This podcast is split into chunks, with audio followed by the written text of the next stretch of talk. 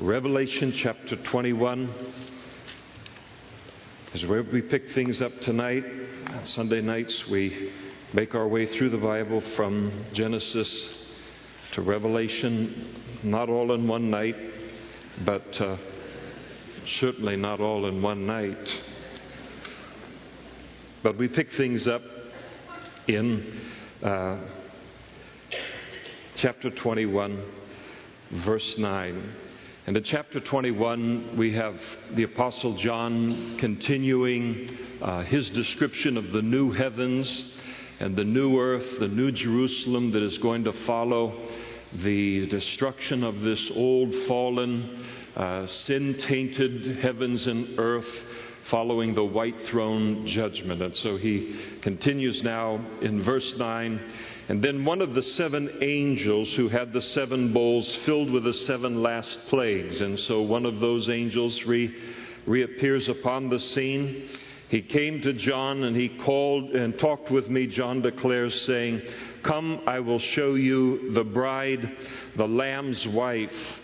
And he carried me away in the Spirit to a great and high mountain and showed me the great city, the holy Jerusalem, descending out of heaven from God, having the glory of God. And so this angel invites John now to come and see the bride, the Lamb's wife. And when he goes, is taken up on this great mountain to view uh, this bride, the Lamb's wife, this bride, he sees a city, New Jerusalem, descending uh, out of the heavens uh, toward the earth. And there's uh, some uh, discussion that goes on as it relates to uh, whether the New Jerusalem actually lands upon the earth itself and, uh, and is, is uh, attached to the earth, or whether it is in kind of a low orbit around the earth, uh, still allowing the inhabitants of the new earth to have access to the New Jerusalem. We don't really, really know, but he sees this great and beautiful city that he's about to describe in just a moment. How in the world can a city be a bride? How can a city be the Lamb's uh, wife? And that's how the, the, city is described. And the New Jerusalem is described that because it is the home or the dwelling place of Christians, of the bride of Christ throughout all of eternity, as now we're dealing in the eternal uh, realm.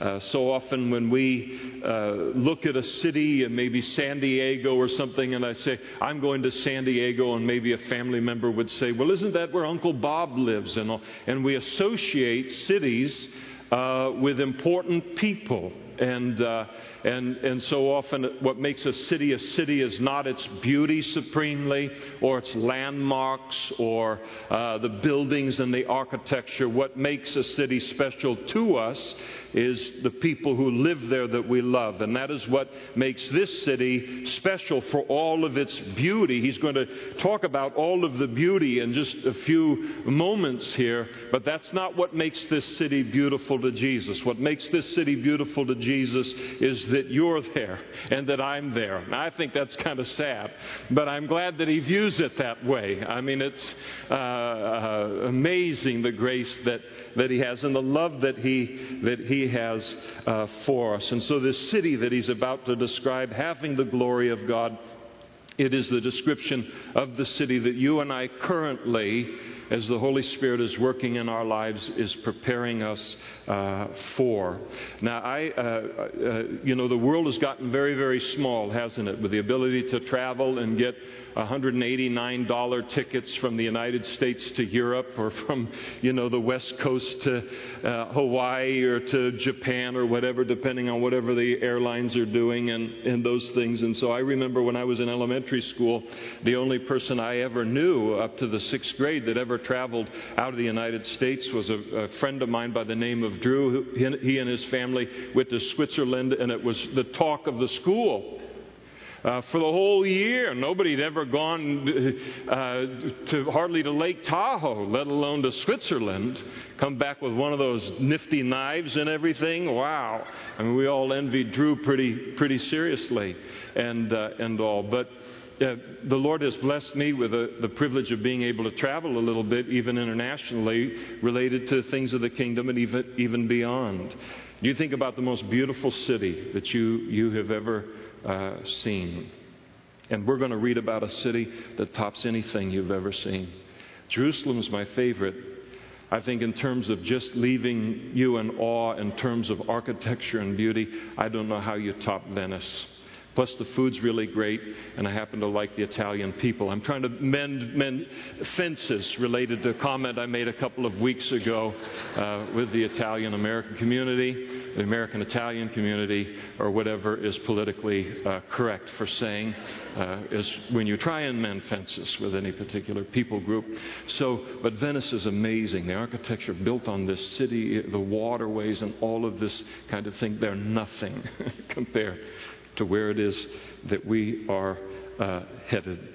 Notice he begins the description of this New Jerusalem. Her light was like a most precious stone, like, and notice that word like, a jasper stone, clear as crystal. The light that emanates out of the New Jerusalem is like a jasper stone. Now, the jasper stone that we know today uh, is, is, called the jasper stone. It is kind of a, uh, a milky or an opaque uh, stone.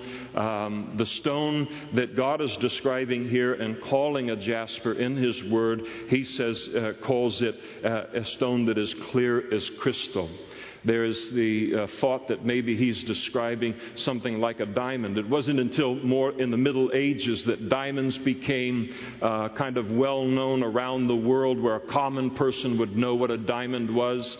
You know, kings and rulers and uh, very, very wealthy people might have had a diamond in ancient times, but it wasn't something you might use to describe uh, anything uh, to a person in hopes of giving them any kind of insight related to it if nobody knew what in the world a diamond was. But he does seem to be describing a light that is in this city coming forth from this New Jerusalem that is like a, a diamond that is shining under, under a light. Tremendous uh, beauty. He goes on then to describe uh, the uh, walls and the gates and all related to the city. And she also she had a great and high wall with twelve gates and 12 angels at the gates. And so they're kind of like doormen or something. I don't know, uh, you, you, know, and uh, the angelic beings that we've seen, so beautiful and, and all, but one of them is going to be stationed at each of the, the 12 gates into the city. And, uh, and then the names and names written on the gates, which are the names of the 12 tribes of the children of Israel. And so there is even in the New Jerusalem, the acknowledgement of the Old Testament saints who lived faithful to the Word of God, looked ahead in faith to the Messiah that God would send for the forgiveness of their sins, and all saints, Old Testament, New Testament, you know, any kind of saint is, is a blessing, all of them, and God acknowledges their faith uh, with their names of the 12 tribes of the children of Israel uh, on the gates. There were three gates on the east uh, three gates on the north, three gates on the south of this city, and three gates on the west. As we're going to see in just a couple of minutes, the city of New Jerusalem is a cube. It is a, a square, and so you have on each side of this uh, cube uh, three gates. And so the New Jerusalem. Um, perfect symmetry associated with it. So, those of you who are a little asymmetrical, um, you're going to have to just change, that's all. And uh, uh, and because symmetry is going to be in. Symmetry is very calming to me. I like symmetry, I like order, I like matching, and uh, that's, that's just in my comfort zone. So I'm going to love heaven. Some of the rest of you might have some adjustments related to that. It was interesting when we were uh, designing the, the buildings and all with the architect. The architect, um, God bless him, he got a little frustrated with us at times. And uh, because of uh, I wanted symmetry, and he's asymmetrical, and so we can. I want the windows to be above the windows on both levels in the children's wing, and I want every, you know, I want the whole thing to match like that. That's what's comfortable to me, and I'm going to have to live there, not you. And so please give me what I'm asking for here. You know, you say it in good terms because you, you, you want to upset an architect like you want to upset your dentist, all right, or your chef. So, uh, anyway, but symmetry, I, I'm right. That's right here in the Bible. He's wrong, I'm right. I'm, you, you get it? All right, okay. So, heaven is going to be uh, symmetrical with these gates. And then notice verse 14 the wall of the city had 12 foundations. And so these walls go up underneath the four walls that make up this cube. There are 12 foundations, and on them were the names of uh, the 12 apostles of the uh, Lamb. And so uh, the four walls of the city, they sit on the 12 foundations, and each one of those uh, foundations bears uh, the name of one of the uh, different uh, of the 12 apostles. Probably this is because of the foundational place that the apostles play in, in the church and the establishing of the early church. And how often you look as you read the book of Acts and then church history, how they were despised despised by the world, persecuted, rejected, all of these things, but God took note of their sacrifice. Uh, he doesn't forget any person's sacrifice uh, for Him, and uh, they are honored uh, in this way, among other ways.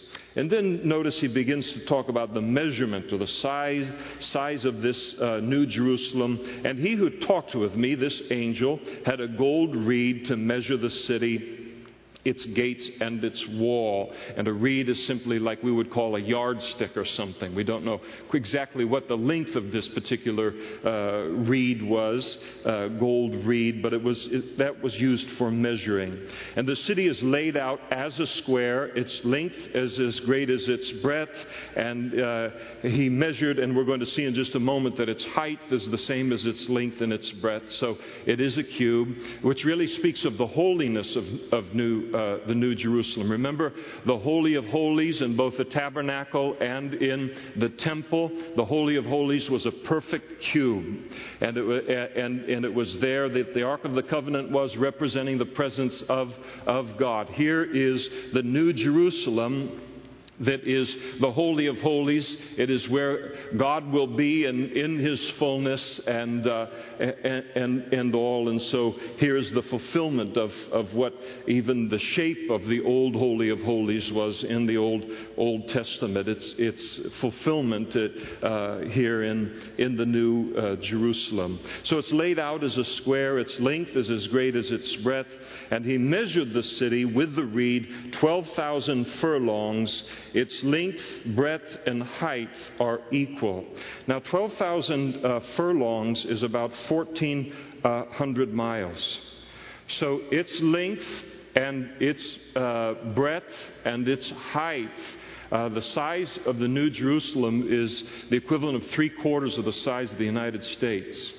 It is the size, it is the distance from the Canadian border to the Gulf of Mexico, from the East Coast to Colorado, and then not just is that the foundation kind of floor uh, base plan of it, but it is then 1,400 miles up in terms of, of the height of the city. I mean, it, internally, the, the square footage in there uh, indicates that we're not going to be living in dorms. There's going to be plenty of room, uh, you know, for everyone. It won't be like a camp, you know, a youth camp or something where there's 75 of us to a room or something. And we say, this is heaven. Uh, so, uh, but that, that is the size of it. I mean, it's really uh, just uh, gigantic. And then you again consider the, the height of it. It is about the size uh, of, of the moon. And then he measured its wall, and that is the, the thickness of this outer wall that is then built upon the foundation and, and that, you know, houses the inter- interior space.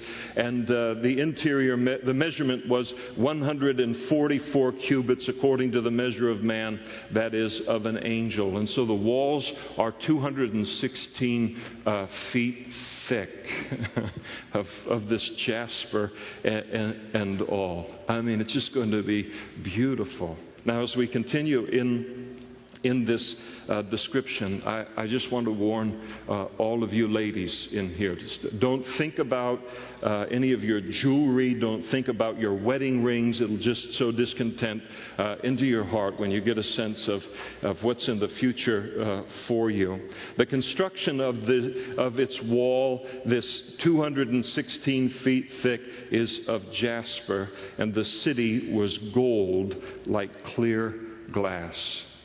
I'm not reading anything of stucco here.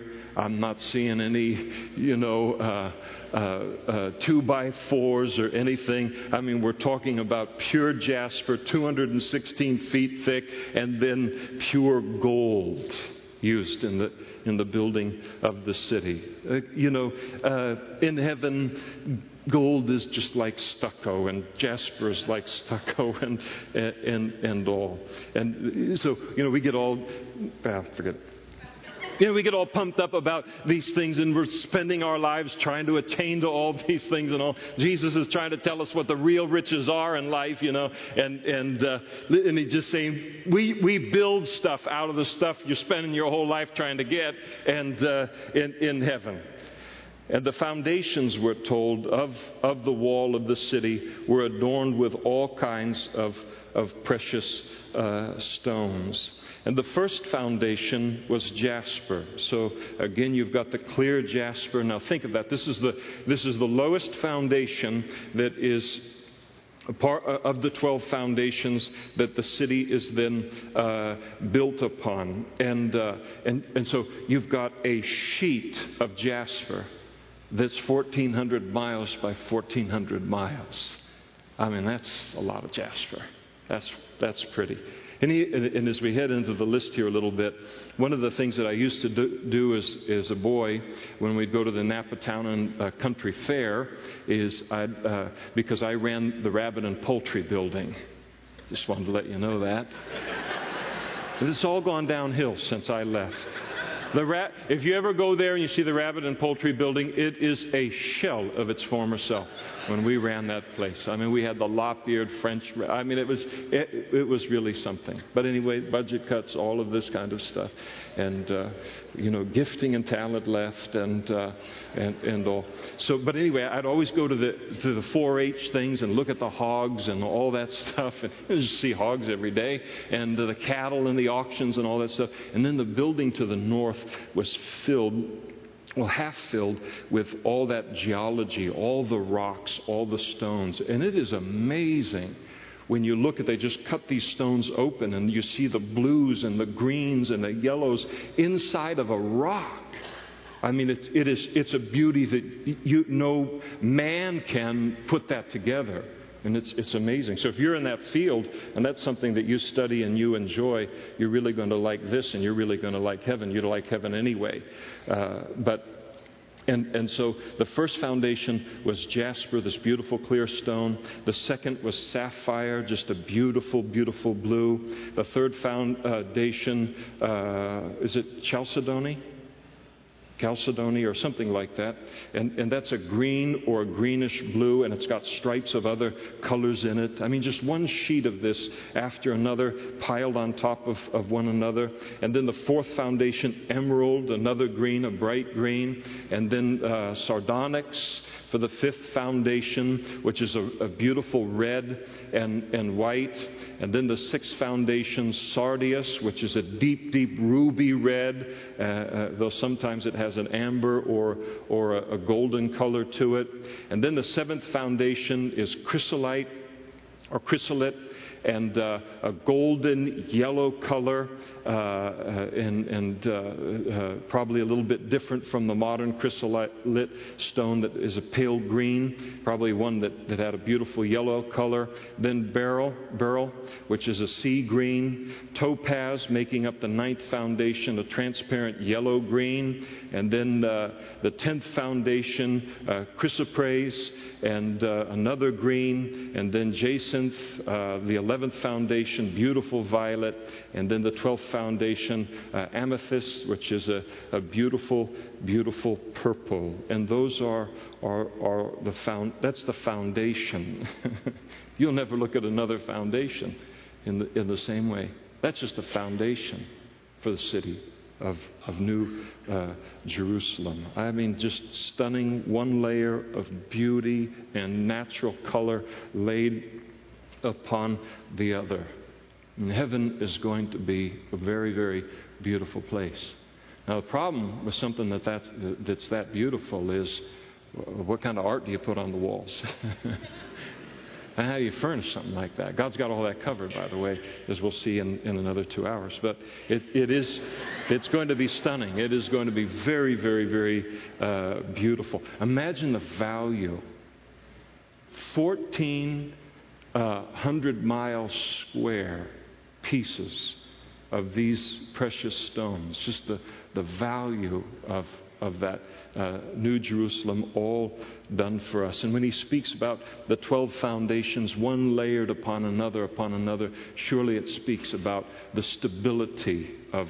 Uh, of heaven, that it is immovable and, and it's going to offer us a stability for eternity. And then, verse 21 the 12 gates were 12 uh, pearls. Imagine the oysters that we don't know whether the I mean you're talking about a, a wall that is is 15, uh, 1400 miles wide 1400 miles high I mean the the the pearl uh, doorway uh, you know uh, could be uh, a hundred feet high, a thousand feet high. We, we don't really know. Now, this is where you get the whole talking about the pearly gates. Heaven is referred to as a, uh, and entering into the pearly gates. It comes from uh, this passage uh, right here. And each individual gate was uh, of one pearl. And then the street of the city, those of you who live in Modesto, you'll love this. The street of the city was pure gold uh, like transparent glass. And uh, as those of you are familiar with the Bible, uh, familiar with, uh, you know, the observation that gold is used as asphalt in, in heaven. Now, it doesn't say streets, it's a single street. I don't know all about that, but there's a single great street in this, this New Jerusalem.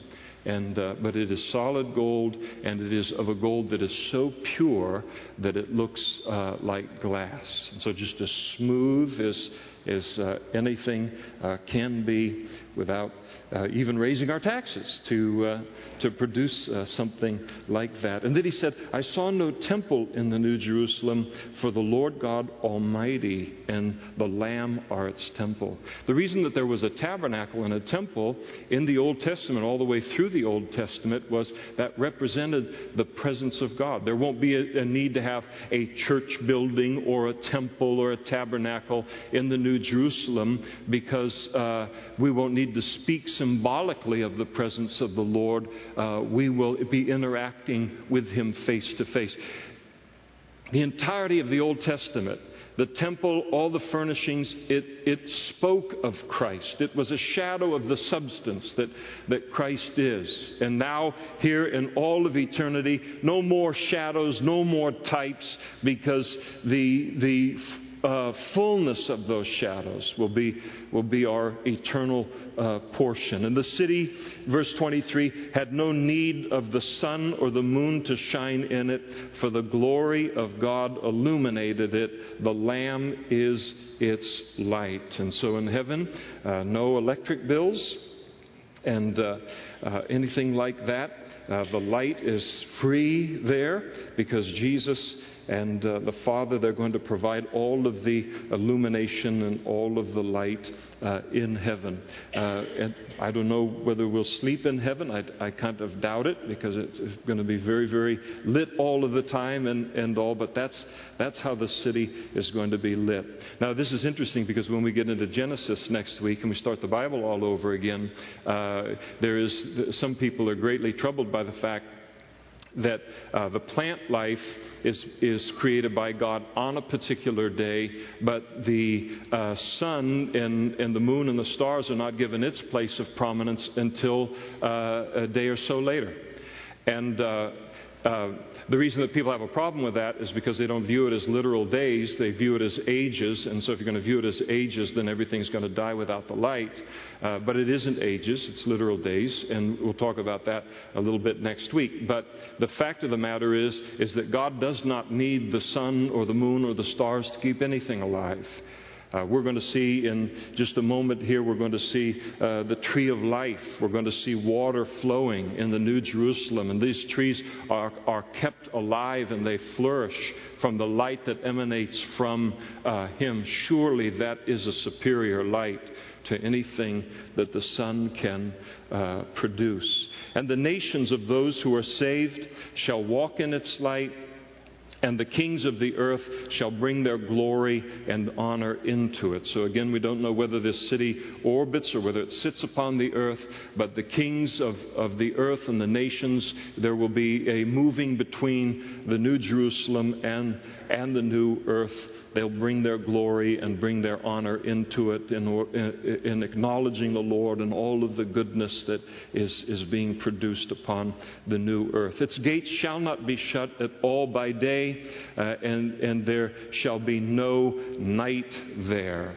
Now, in ancient times, they would shut the gates of a walled city uh, in order to uh, uh limit access and, uh, and most often because uh, they'd close the gates at night because of fear of attack. But in heaven, uh, the gates of the city are going to always be open, always full access uh, to the New Jerusalem. And since there is no danger of attack uh, or any wrongdoing, there's no need to shut um, the gates at, at all. And they shall bring the glory and the honor of the nations into it. But there shall by no means enter it.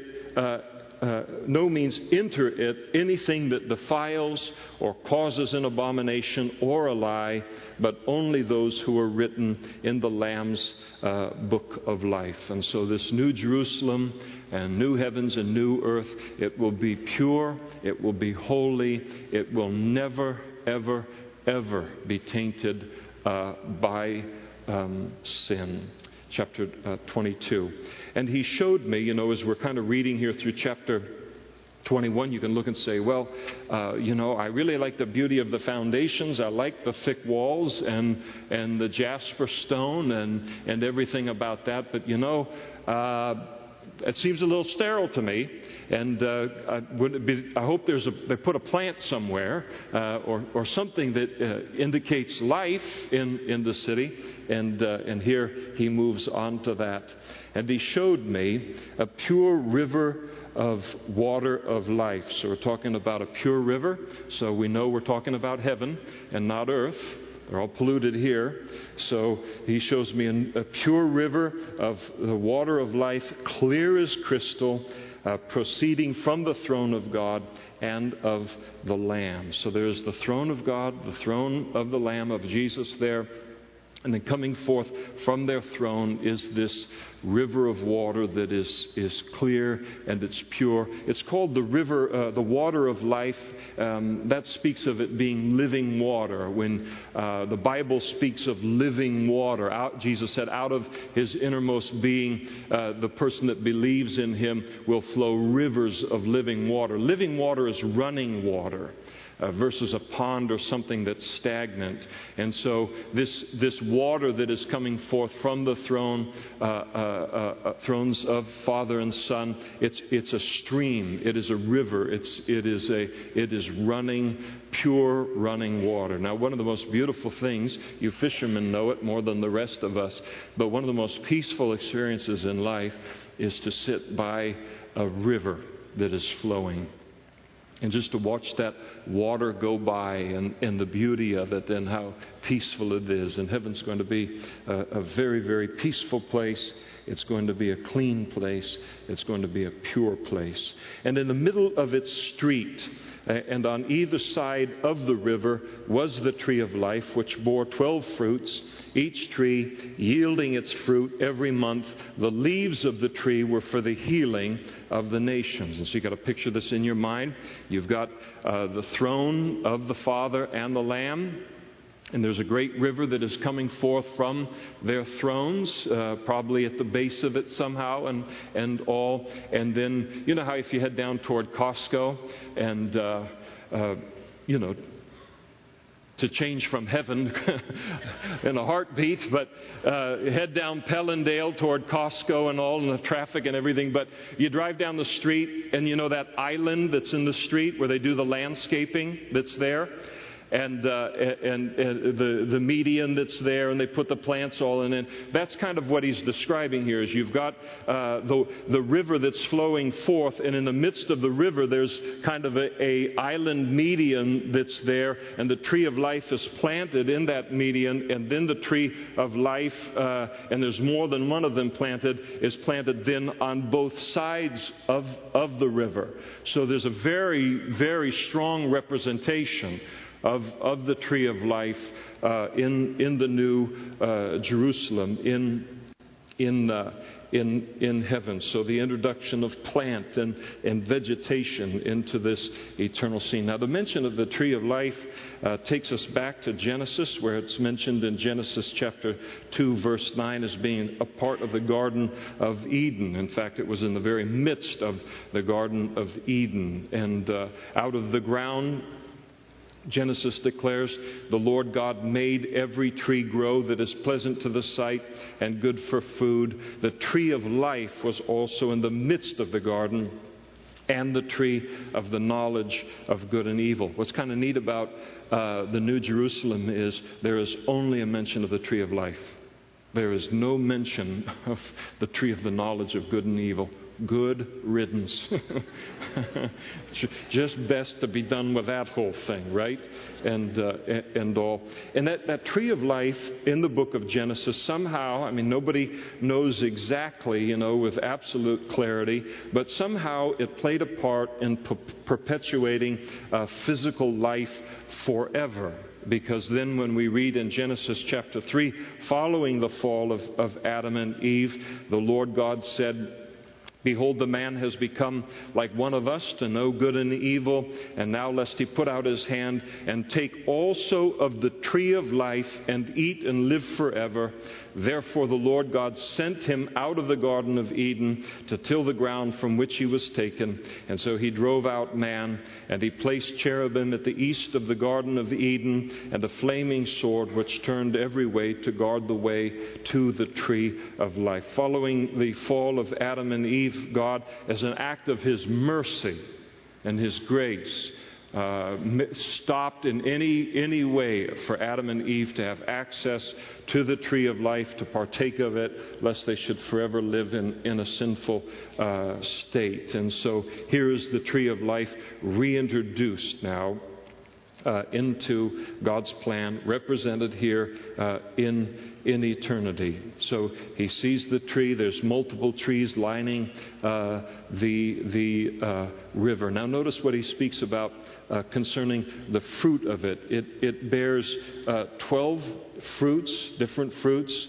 and uh, each tree yielding its fruit every month. So, uh, January it's one fruit, and February it's one fruit, if we count time that way. In, in eternity, March it's, is its own fruit, and so very, very unique uh, in, in its ability uh, to do that. Can you imagine what the fruit is going to be like in heaven? oh, man. I can't wait to taste the Thompson seedless grape in heaven. Or a tree ripened peach and that's one of the great blessings of living in the valley is to taste the, the peaches at the end of, of summer. And it's really, really something. And, uh, and nothing's better than have it be tree ripened. And, and here, these trees producing this. He says, that the leaves are for the healing uh, of the nations. Now, we don't know, uh, nobody that I know of uh, has absolute clarity on just uh, what that means exactly. Uh, but it seems to be a figurative way of saying that in eternity there's going to be perpetual uh, good health. Somehow this plays a part in, in all of, of that. And then notice in verse 3 there shall be no more curse. no more curse. Everything that came into the human condition through the curse is it will be no more ever again. No sin, no temptation, no de- death, no disease, no cursed earth and, and earning a living out of it by the sweat of our brow, no separation from God. I don't think any of us can comprehend how far reaching the curse is into this, this earth. And uh, um, you know, and how we fight against the result of, of the curse every single day uh, of our life. But one day it is going to be gone. No more curse, but the throne of God, of God and of the Lamb shall be in it, and his servants shall serve him. There's that word serve. That's interesting, isn't it? We're going to serve him in eternity. And, and, and we have been created, even in original creation with Adam and Eve. God called Adam and Eve, and when He created uh, Adam, he, he told him that he was to tend the garden of Eden. Now, it wasn't the back-breaking work that it is today to produce something from the earth because of the curse, and you know, there's no weeds and there's no were no thistles then, and the whole earth was watered. You didn't have to irrigate or you know all that kind of stuff that was watered by a mist and all. But there was something that Adam brought to the tending of that garden. In other words, even in original creation, we, were, we are meant to be productive. And that will continue in eternity. We will. We're not going to sweat. We're not going to, the alarm's not going to go off and go, oh no, I got to commute into New Jerusalem. Again, I hate it. It's four hours. The traffic's getting so bad. I can't believe. There's not going to be any of that. It's just, it's going to be great. But I think it's interesting to, to note that about eternity. And notice that they shall see his face. No longer will we relate to God through a glass darkly as Paul wrote to the Corinthians. One day, face to face. We'll never, in, in eternity, we'll never lift a prayer up in faith to God, having faith that He's heard it, that it's impacted Him, that He is responding to that.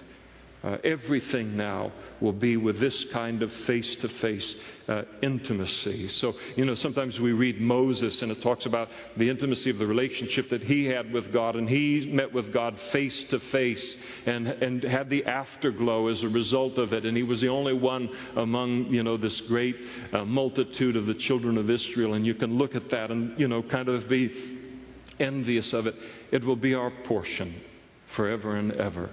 But our portion is, is infinitely greater than Moses's was even now because of who and what we are, and in Christ the access we have because of Jesus. And his name shall be on their foreheads. So, no, no mark of the beast or the Antichrist like the others on the earth.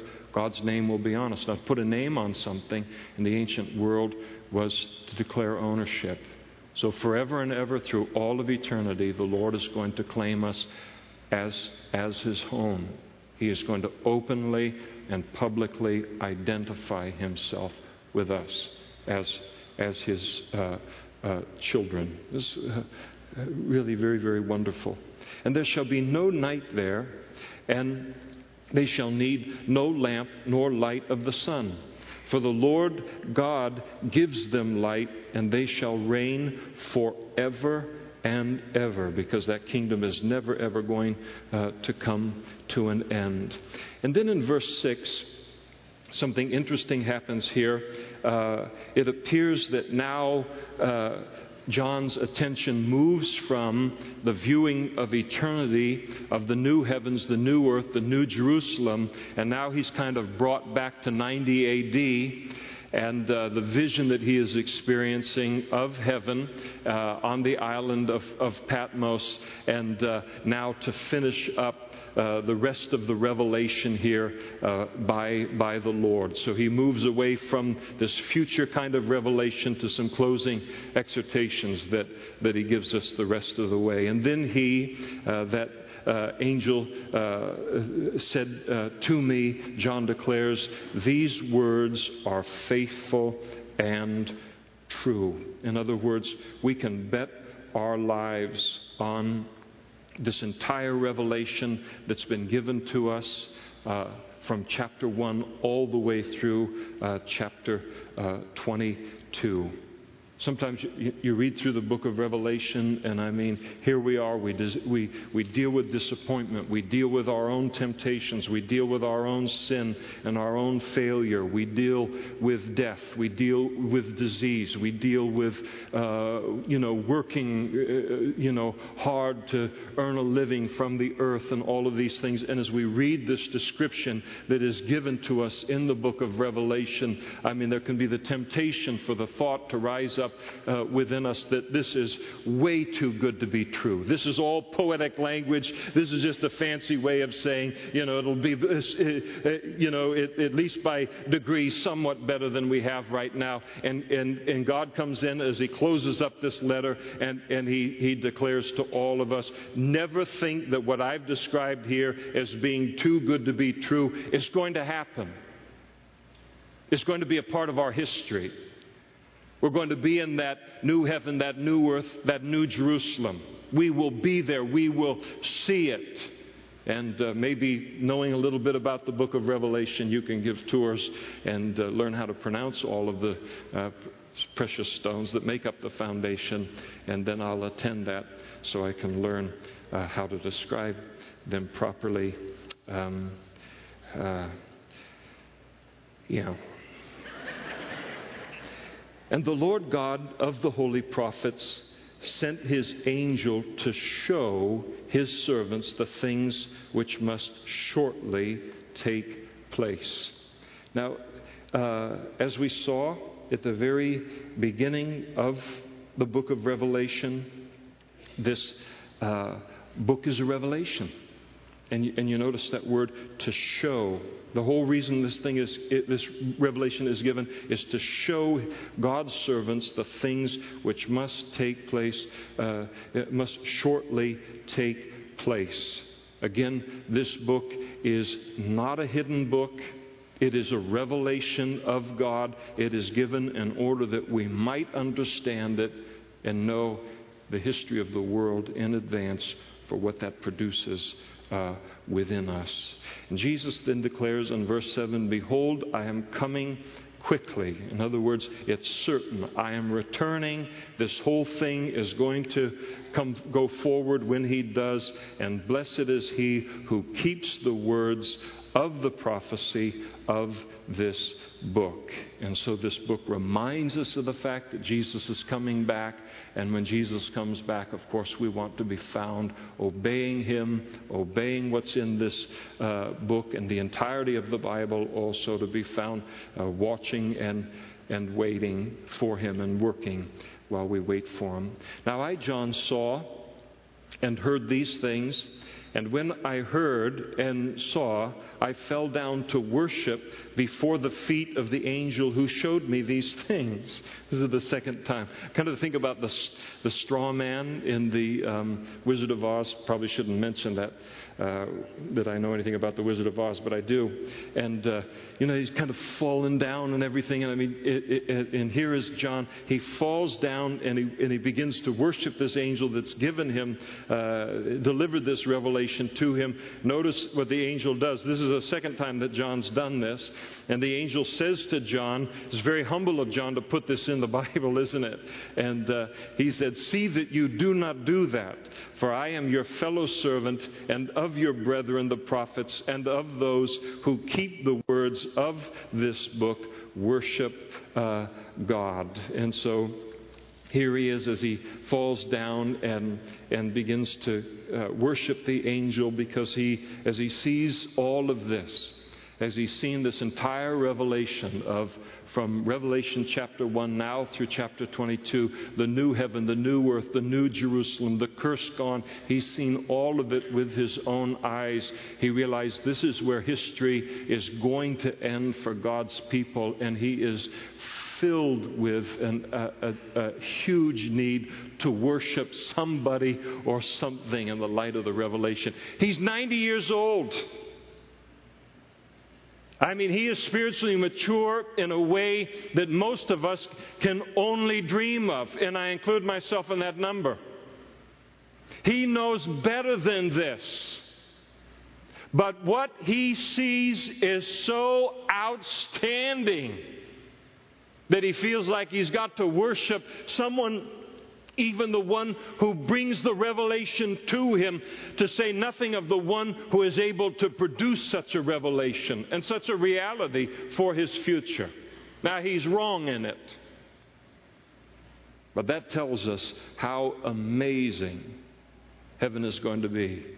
Now, the angel is very, very interesting because the angels are very, very well aware that sin entered into the human condition through an angel. Satan fell in the angelic realm uh, sometime before Adam and Eve fell prey uh, to his temptation in the Garden of Eden. And it was an angel who wanted to rob God of the worship that he alone was due that started this whole big mess. And then here is this angel that sees a man wanting to worship him over what he's seen. And it's like, been there, done that. Please don't do this. This is not where we want to go related to this. And rebukes him and tells him. And one of the most beautiful two words you can find in all of, of the Bible there at the end of verse 9 worship God. Don't worship the messenger. I just deliver the news here. And uh, God's the one that you want to worship, the angel says. And he said to me, uh, to John, after he rebukes him and corrects him, Do not seal the words of the prophecy of this book, for the time is at hand. Isn't it crazy in the light of verse 10 there that such a huge portion of the body of Christ views the book of Revelation as a sealed book? Impossible to understand. It's sealed. We'll have to know one day. And I mean, here he is, just as clear as can be. Don't seal the words of the prophecy of this book. It's meant to be understood. And then he declares, He who is unjust, let him be unjust still. He who is filthy, let him be filthy still. He who is righteous, let him be righteous still. And he who is holy, let him be holy still. Now he's bringing this book now to an end. Closing the book now, John is. And it's as if he is saying that if a person is unmoved by the prophecies of this book, and if these warnings and these realities and this coming judgment and this call to repentance and purity will not change a person, if this message will not work in causing a person to turn from their sin to God, then nothing will. And that's kind of what he's declaring here. John's saying, Be careful how you leave this book. This is the truth about the future of the world. And everyone needs to be careful how we leave this book, how we close it, and to make sure that our life is one that's in line with the understanding that this is the future. And so we live a righteous life. We walk with God. We believe in Christ for salvation. I beg you tonight, if you don't know the Lord, never trusted in Jesus as your Savior and and as your Lord. That you would not close this book that we've been studying for these weeks and continue in sin and not be moved by what it is that He has revealed in this revelation. You need to be on the right side of God and on the right side of eternity. It's scary, he's saying, if a person can know all of this and continue in sin.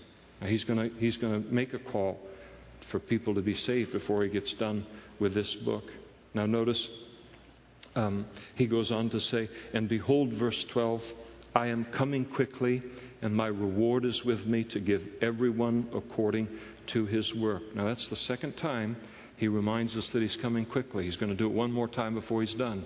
Verse 7, and then again in verse 12, that he's coming quickly Anytime God repeats himself, he's got my attention. He's got my attention when he says something the first time.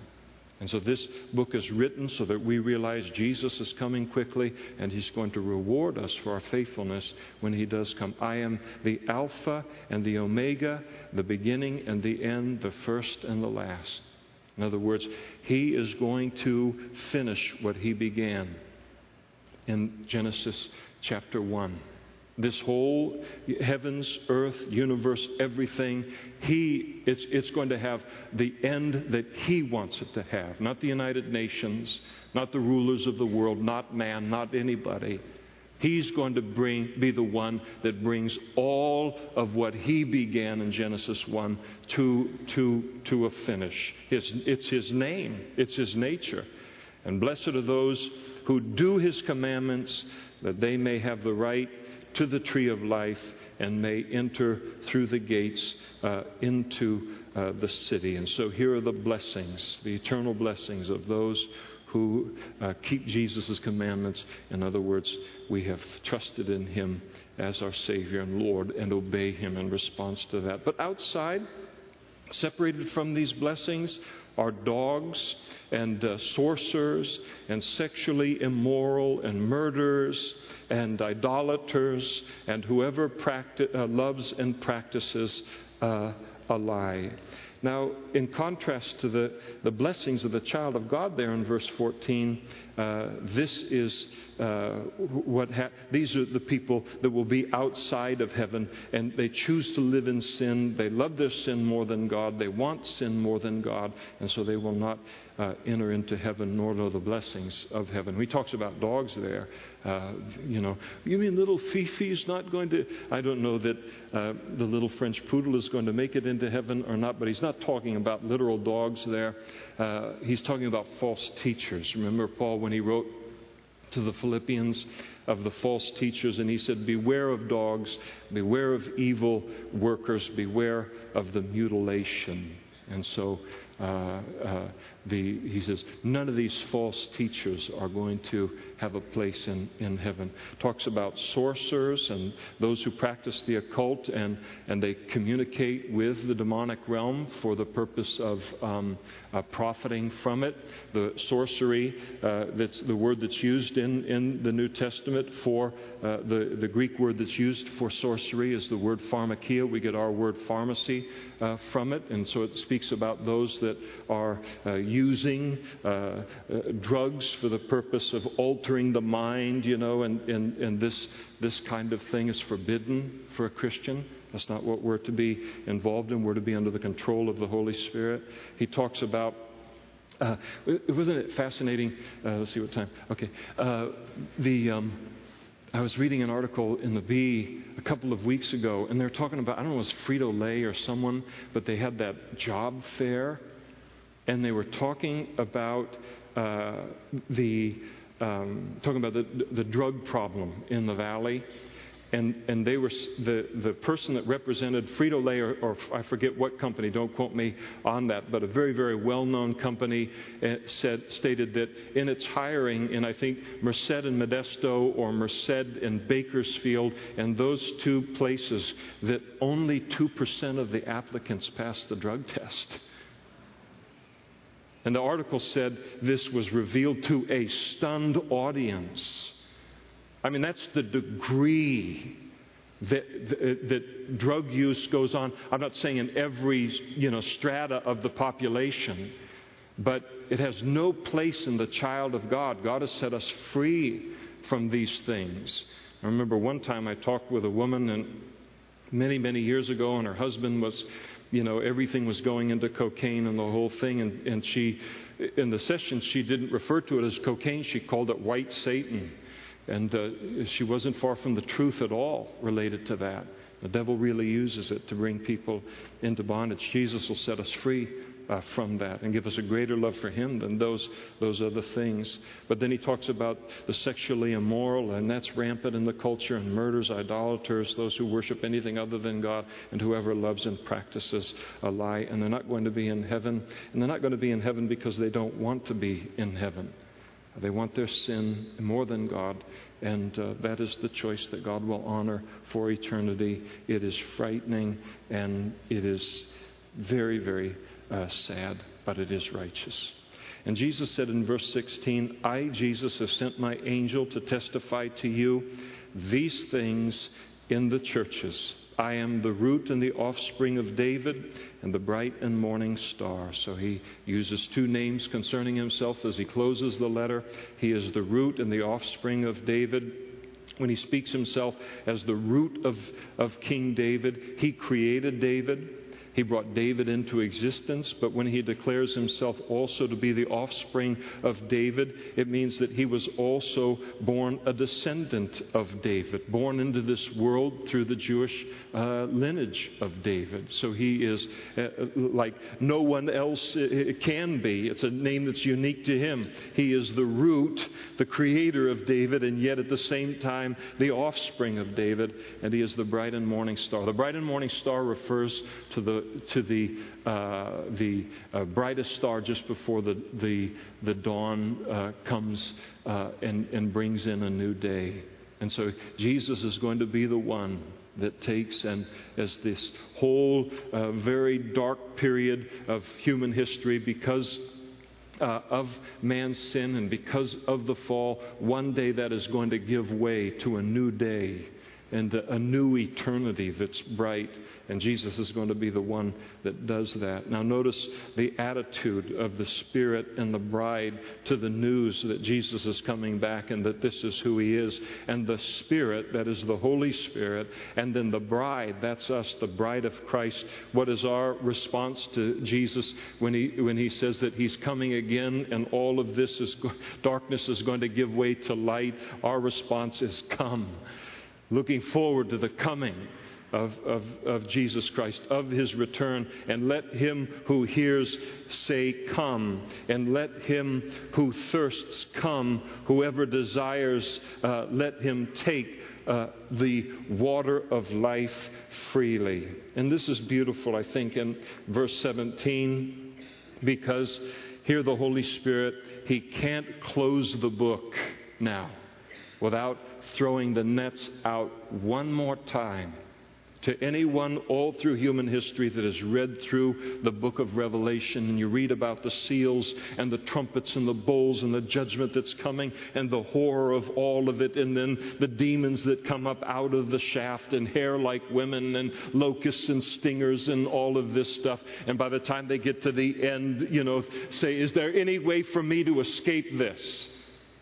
I don't want to be a part of this judgment. Is there any way? And here is the Lord at the end of the book inviting everyone who reads the book and everyone in this room. There's still time to come to Him. You know what you have to have to come to Him? All you have to have is a thirst, a thirst for Him, a longing for Him. And then He'll come and He'll quench that thirst as you put your faith in Jesus for the forgiveness of your sins. I love that about God. He doesn't have to do this. He's always throwing the nets out, always throwing, all the way to the last minute, throwing the nets out. Wants everybody to be saved, you included. And then he said, For I testify to everyone who hears the words of the prophecy of this book. If anyone adds to these things, God will add to him the plagues that are written in this book. And if anyone takes away from the words of the book of this prophecy, God will take away his part from the book of life, from the holy city, and from the things that are written in the book. All of it. The whole future gone. That's pretty serious. God is very serious about his word. And he warns elsewhere concerning the word as a whole, but here this is the warning having to do with the book of Revelation. And he warns the copyists who would ever copy this from parchment to parchment throughout human history. He warns every teacher of the Word of God and of the book of Revelation don't add anything to this book, or I will add the plagues to you. Don't uh, take anything out of this book. I will take your name out of the book of life. Somebody says, well, that's got to be poetic language. Now you're taking something out of the book, aren't you? You're on your own, buckaroo. I'm not following you there. I'm just not going to do it. And that's one of the reasons that I have problems eh, for me personally, uh, one of the many reasons, but a very specific one related to a post tribulation rapture view. Because one must spiritualize so much of the book of Revelation to hold the view. And I'm not willing to do it. And here is God as he says this, and basically what he is, is saying, he knows the heaviness of the book. You know the heaviness of the book.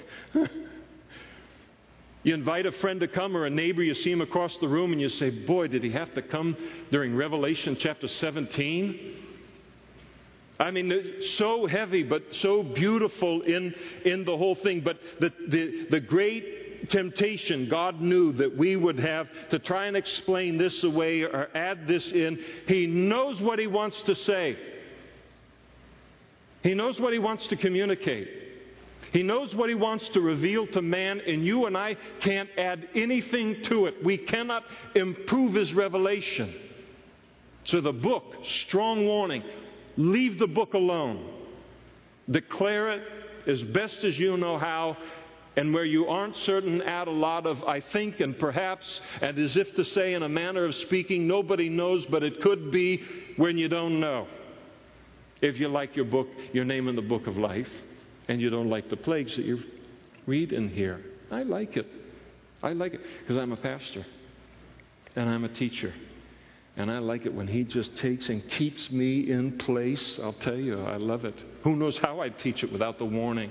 Well, you know, then then I'd have a, a TV show or something, you know.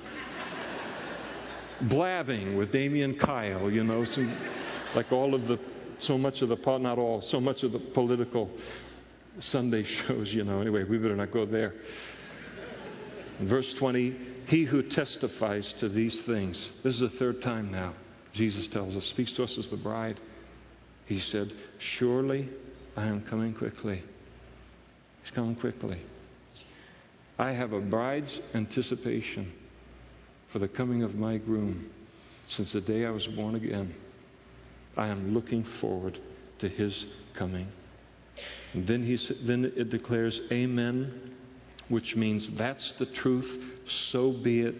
And then John writes his response to this declaration by Jesus that he's coming quickly. Even so, come, Lord Jesus. Now, you could have written that too, couldn't you? If John had used, God had used you to put this book. It's in our heart, isn't it? For the coming of the Lord. Even so, come, Lord Jesus. And then in verse 21, John closes it with a beautiful benediction The grace of our Lord Jesus Christ be with you all. Amen. Which means, so be it, and that's the truth. He closes by commending every single person that reads this book, that knows the Lord, every single one of us in this room, commending us to the grace of God. That's how we know this is in our future. Not because we've earned it, not because we're deserving of it, not because we're faithful, not because, because, because, because of anything but our faith in Christ. And the same grace that saved us is the grace that God gives to us now to walk faithfully with Him. And it's the same. Uh, uh the, uh, what is the amazing grace? Tis grace that you know kept me uh, safe this far, and grace will lead me home. And that's the truth. So you look at it and say, I'll never make it. You'll make it. Trusted in Christ, you'll make it. It's grace that is the reason that this is in our future. Yes, the trumpets are coming, the seals are coming, the bowls are coming, all of that has their place in, in the history, but grace will have the final say concerning our lives. Amen, he says. That's the truth. So be it. I like books with happy endings, especially when they involve me and they involve eternity. And this book has a happy ending for every single person that knows Christ and has honored the Father by putting their faith in Him. And God wants that ending for every single person. If you're here tonight and you don't know Christ, as your personal Savior and as your personal Lord, you need to do that tonight. And immediately after our service, there's going to be men and women who will be up in front, have a badge on that says prayer so you can identify them easily. And they'd love to pray with you tonight to make Jesus your Savior and your Lord and begin a personal relationship with God so that all that we have read tonight can be a part of your future also. And God will, He will love to do it. He will love to forgive you. He will love to save you. He will love to make this your eternal portion. No matter where we've been in life, what we've done, what we've experienced, any of those things, nothing is greater than His ability to forgive. He came to seek and to save that which was lost. And so, a beautiful, beautiful ending to the book, to human history, because it's God's ending. I remember somebody said, related to the book of Revelation, as we began it uh, so many weeks ago, don't read the book of Revelation because it either finds a man mad or makes him mad, you know. I. I, I feel like I'm on the Pirates of the Caribbean when I read that quote. Says you know. Oh, and then you dip down. Ooh. It's been a blessing to go through it. I hope it's been a blessing for, for you. God said He would make it uh, a blessing. The history in advance. So while it is all unfolding before our eyes, we can be at peace, knowing where it is going to end. And He wants us.